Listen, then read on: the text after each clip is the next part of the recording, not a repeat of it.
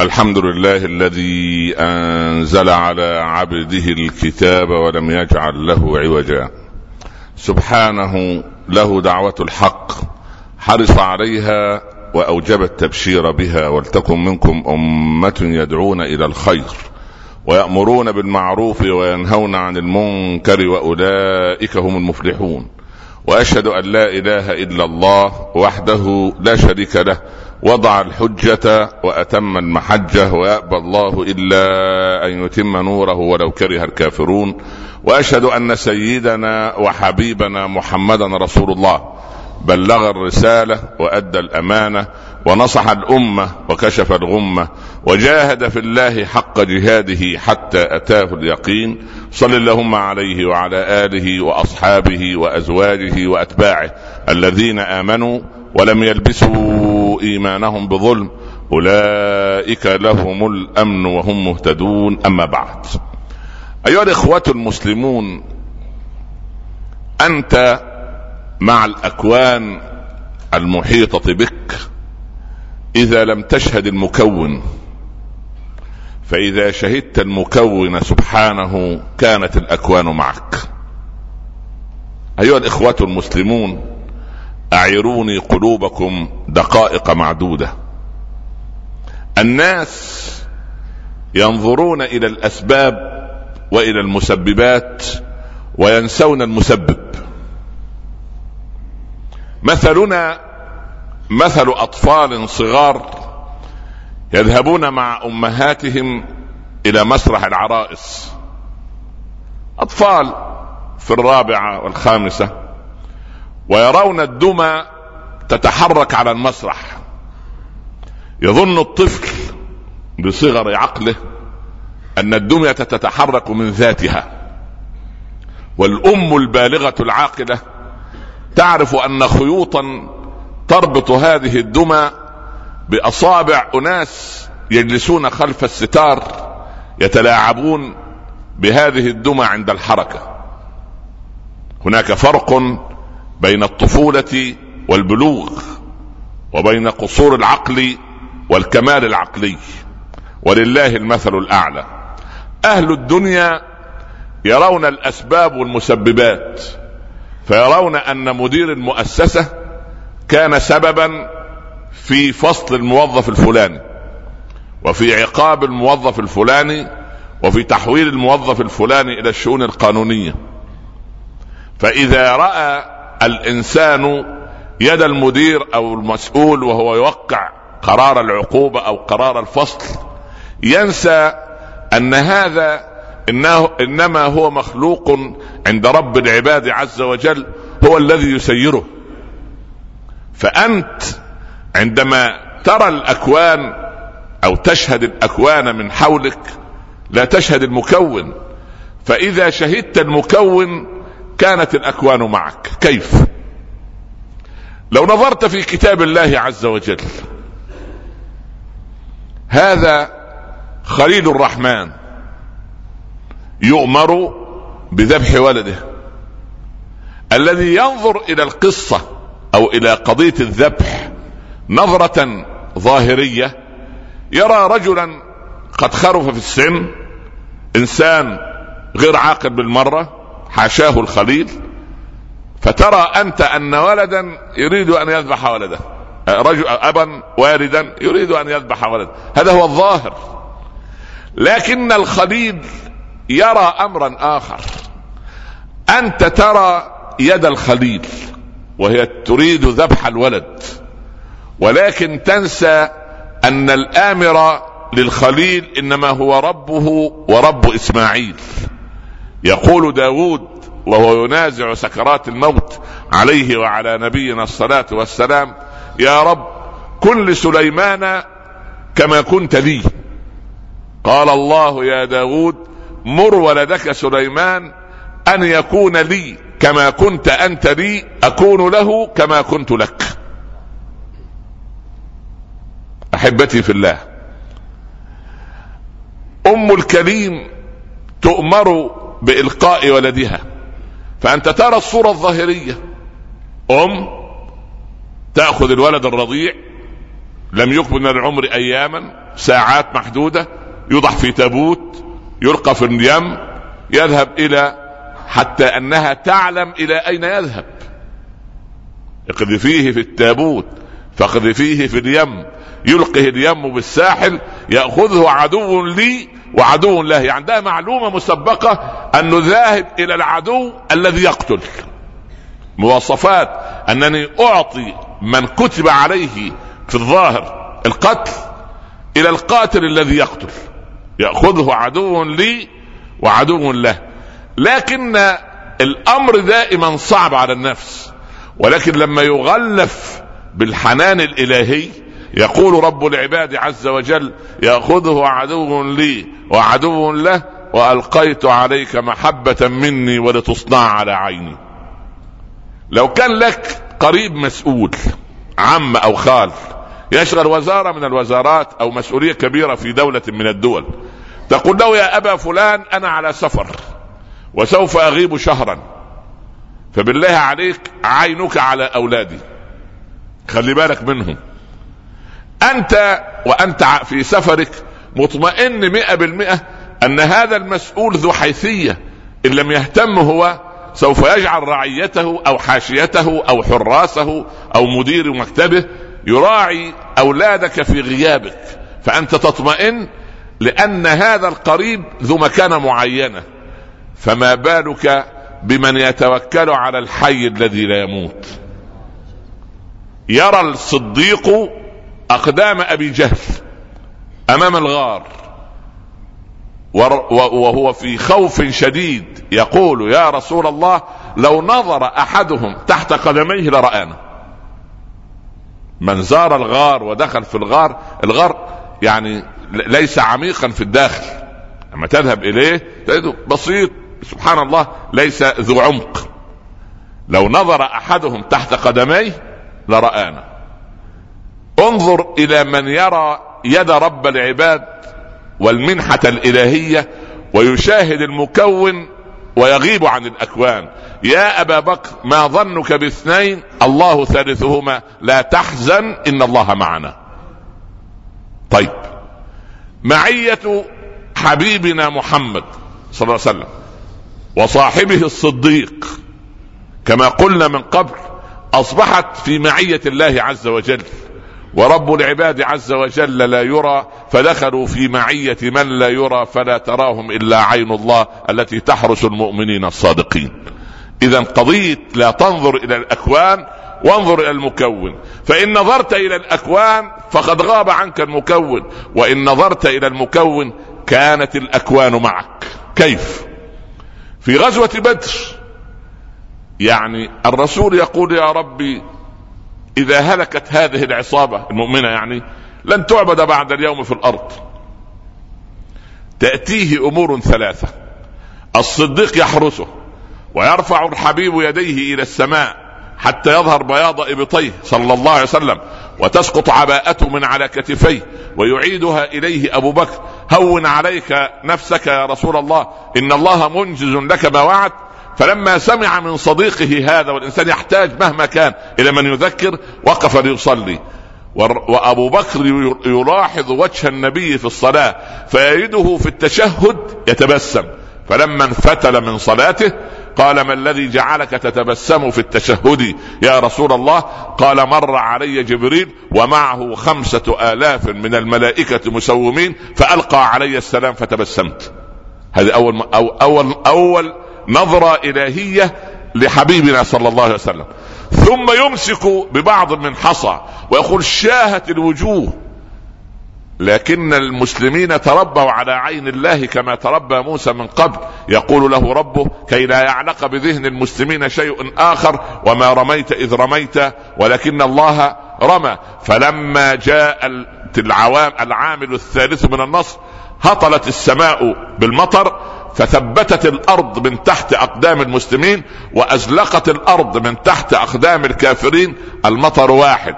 ولكنها تثبت من يقول لا إله إلا الله وتهز من يقول لا إله. عندئذ هؤلاء شهدوا المكون ولم ينظروا إلى الأكوان فكانت الأكوان معهم. متى تصل القافلة يا محمد؟ عندما عاد من بيت المقدس ويقول وفي الطريق رأيت قافلة وفيها بعير عليه غرارة سوداء.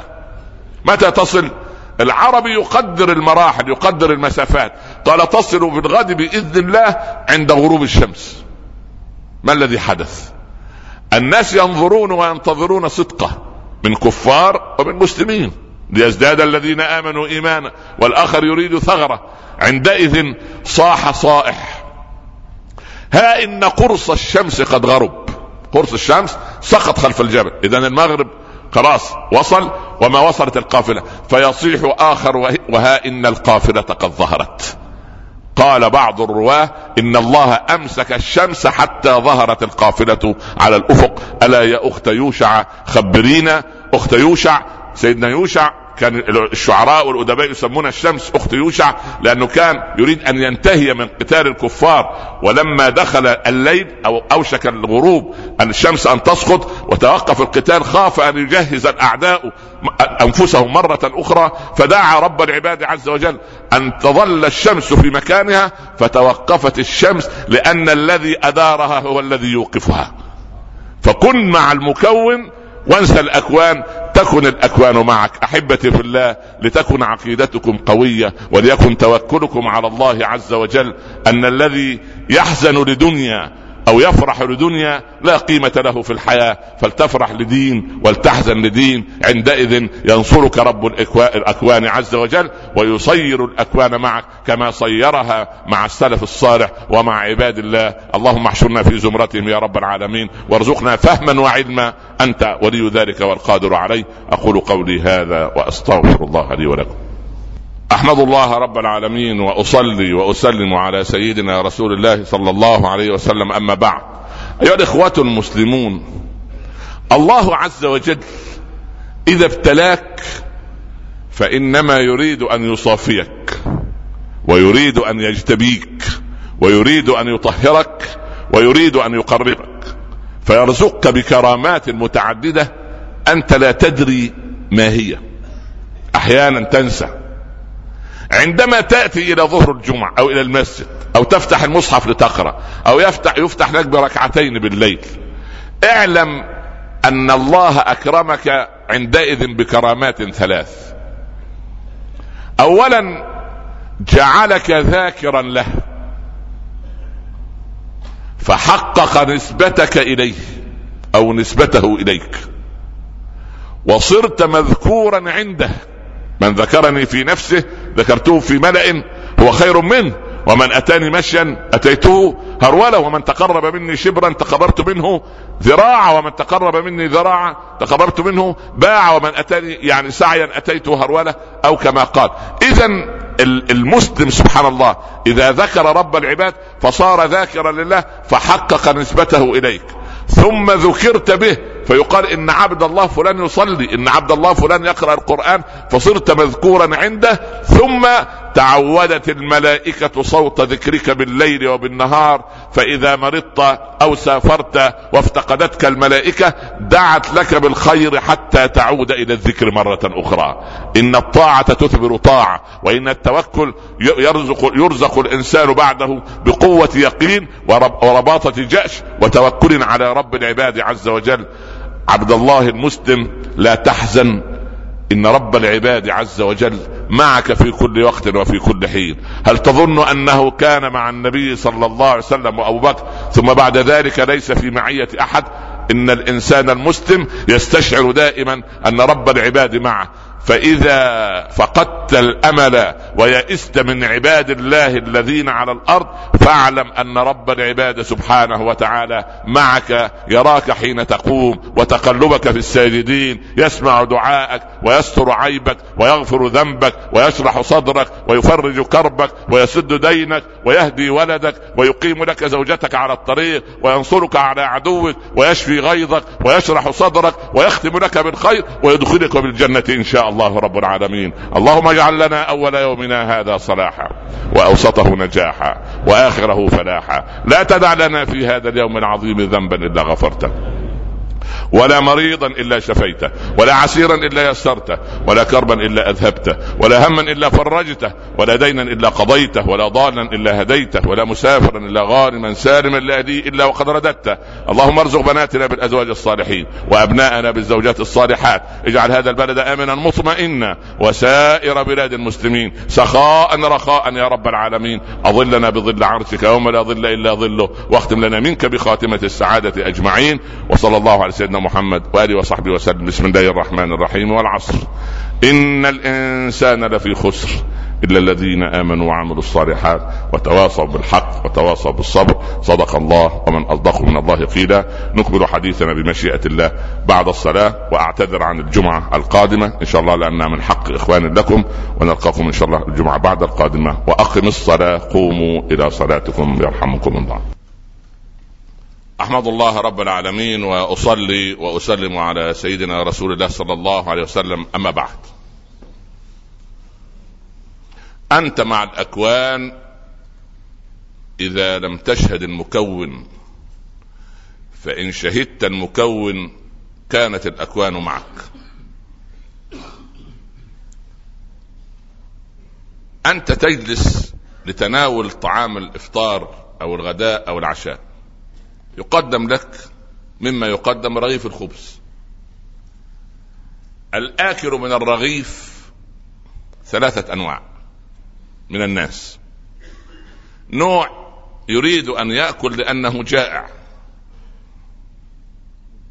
ونوع يريد أن يظهر نعمة الله عليه وأن يحتسب أمره لله في أن يأكل هذا الرغيف ليتقوى بأكله هذا على طاعة الله وأن يكون حلالا.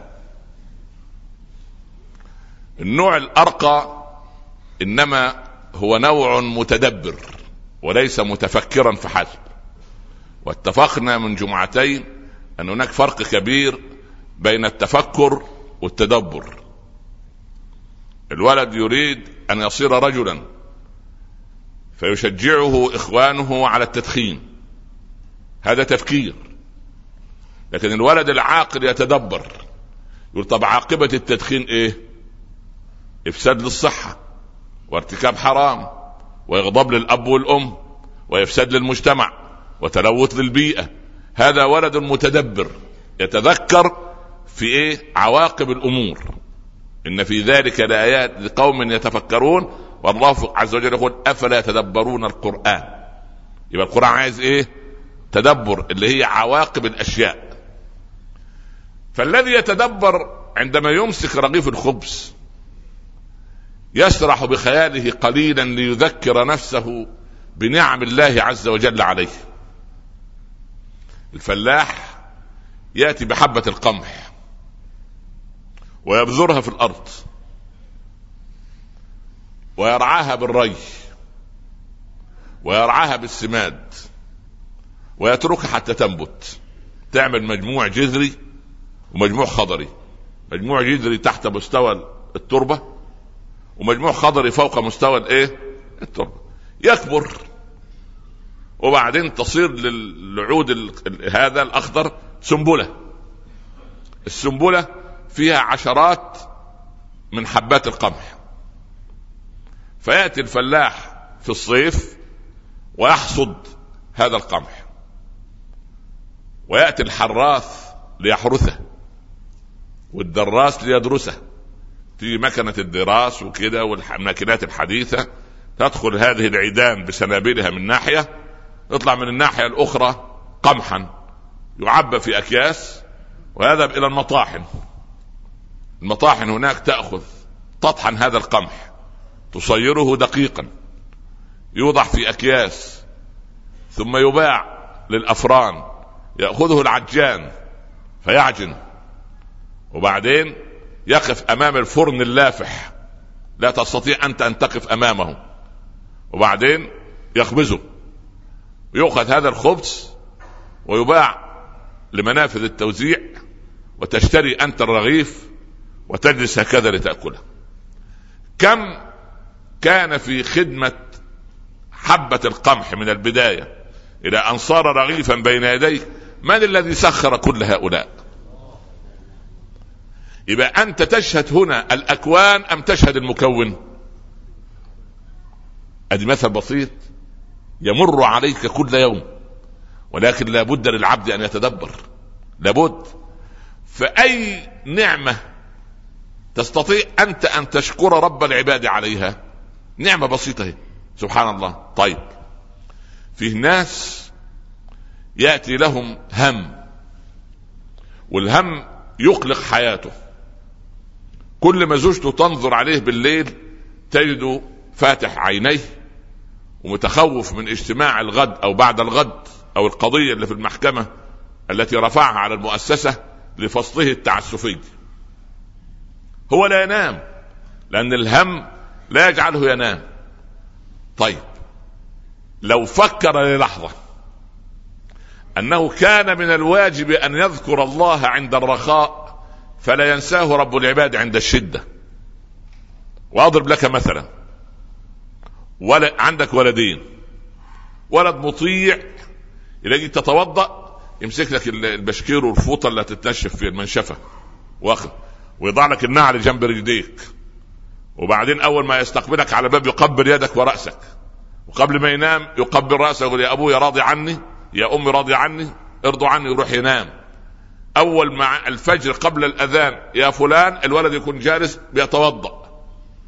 الولد الآخر أخوه أبوه يقول له شرق الولد يغرب. يا ولد يمن ييسر. اعمل كذا لا يعمل. طيب وهذا الولد المتمرد كلما رآك طلب منك أنا عايز كذا أنا عايز كذا أنا عايز كذا. والولد الآخر لا يطلب. أنت في داخلك تتمنى أن تعطي من؟ ها البار المطيع الذي لا يطلب أم الملح الرخم ثقيل الظل اللي زي أخواله اللي, اللي, اللي, اللي سبحان الله يعني يعني يؤذيك صباح مساء. ضحكت أنت زي اخواله دي. فرحتك. لا إله إلا الله. من سابقة الأعمال المهم نحن نأتي لإصلاح النفوس وتهدئتها المهم. ف ال ال الإنسان يتمنى أن يعطي المطيع. طيب لتفهم كلام الله عز وجل من شغله ذكري عن مسألتي أعطيته أفضل مما أعطي السائلين. ولله المثل الأعلى. من شغله ذكري ها يعني واحد مشتغل بخدمة أبيه لما يجي يقول يا ابويا أنا عايز أتزوج يا ريت يا ولدي. يا ريت أنا أعمل استبدال معاش وأبيع قطعة الأرض اللي ورثتها عن ابويا ليه؟ عايز أسعده. لأن الولد أسعدني ببره. لكن الولد المتعب الثاني مشكلة. ولله المثل الأعلى. رب العباد رغم ذلك يحن حتى يشمل حنانه الإلهي الكافر والمجرم. لو دخل ولد على أبيه يوما وقال له بصراحة أنت لا أبويا ولا أعرفك. ماذا تقول له؟ ها؟ افتح الباب وإيه؟ طب يعني ابحث لك عن خلاص. طالما تنكر أبوتي وتنكر رعايتي وتنكر خيري ماذا تصنع لغيري؟ وأنت محفوف بخيري أنت سوف تطرده. طيب. كم مليار من الستة يقولون لله لست إلها ولست ربا. كم مليار؟ كثير. عملوا إحصائية. وجدوا ستة مليارات. في ثلاثة يعتقدون أن لهم رب وثلاثة لا يعتقدون أن لهم رب.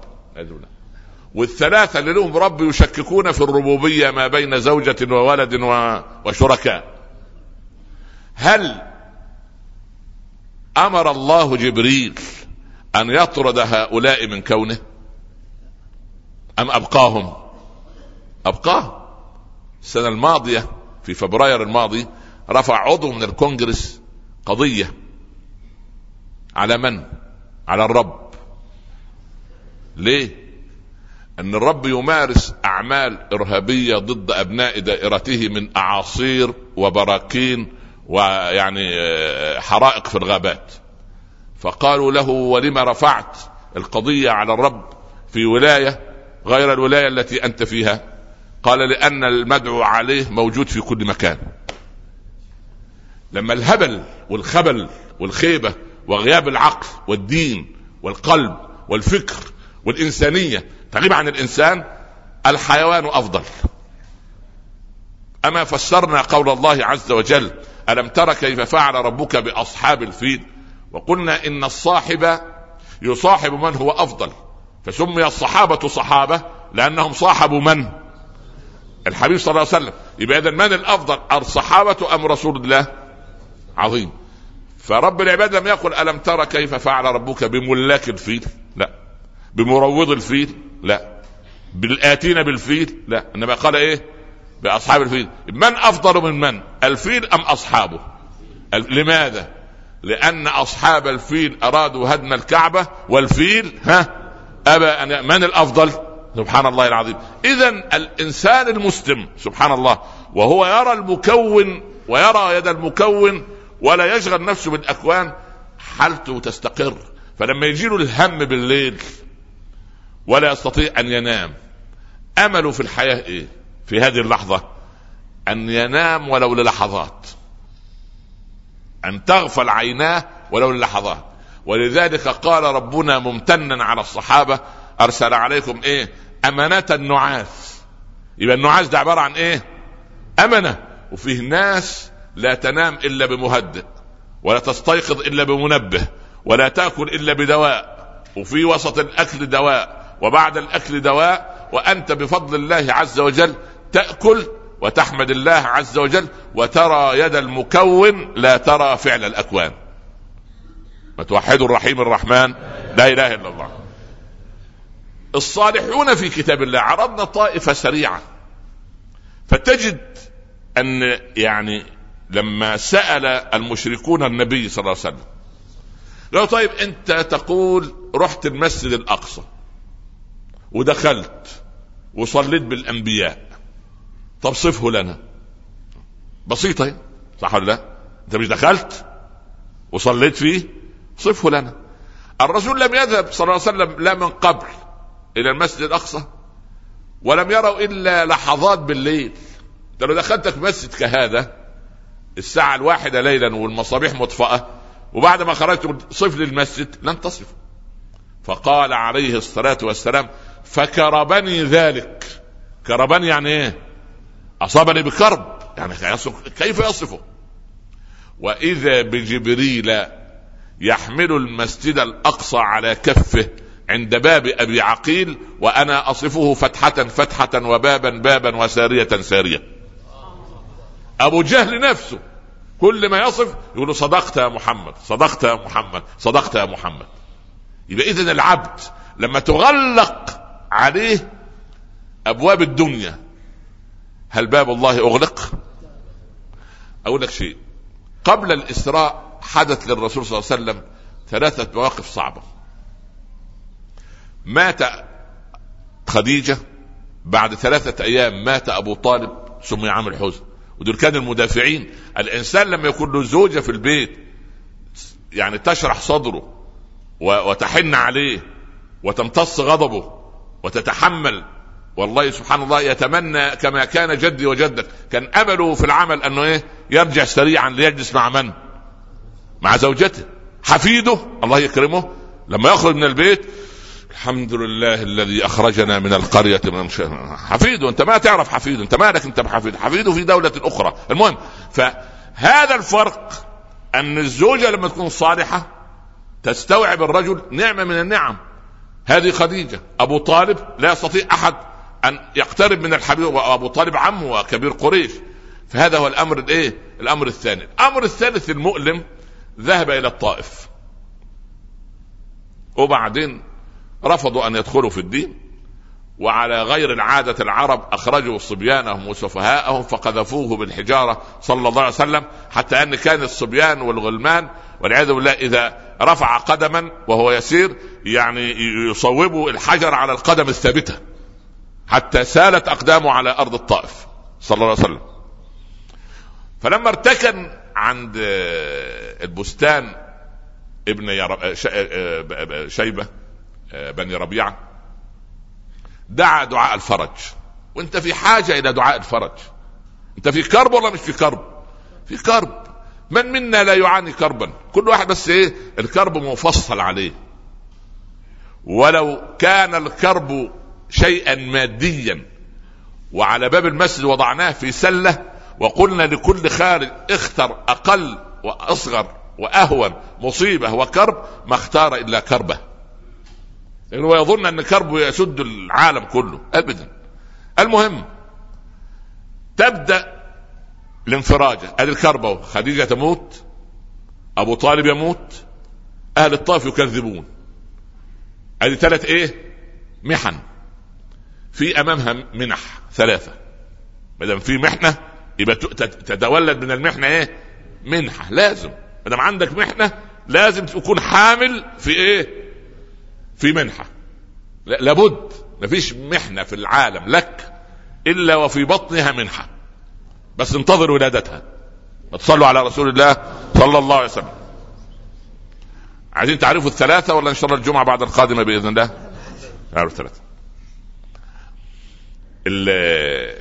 أول شيء جلس. جاءه ملك الجبال. إن شئت أن أطلق عليهم الجبلين لفعلت. قال يا ملك الجبال لا تفعل. ذرهم عسى إيه أن يخرج الله من أصلاب من يوحد الله. اللهم اغفر لقوم فإنهم لا يعلمون. قال له صدق من سماك الرؤوف الرحيم صلى الله عليه وسلم.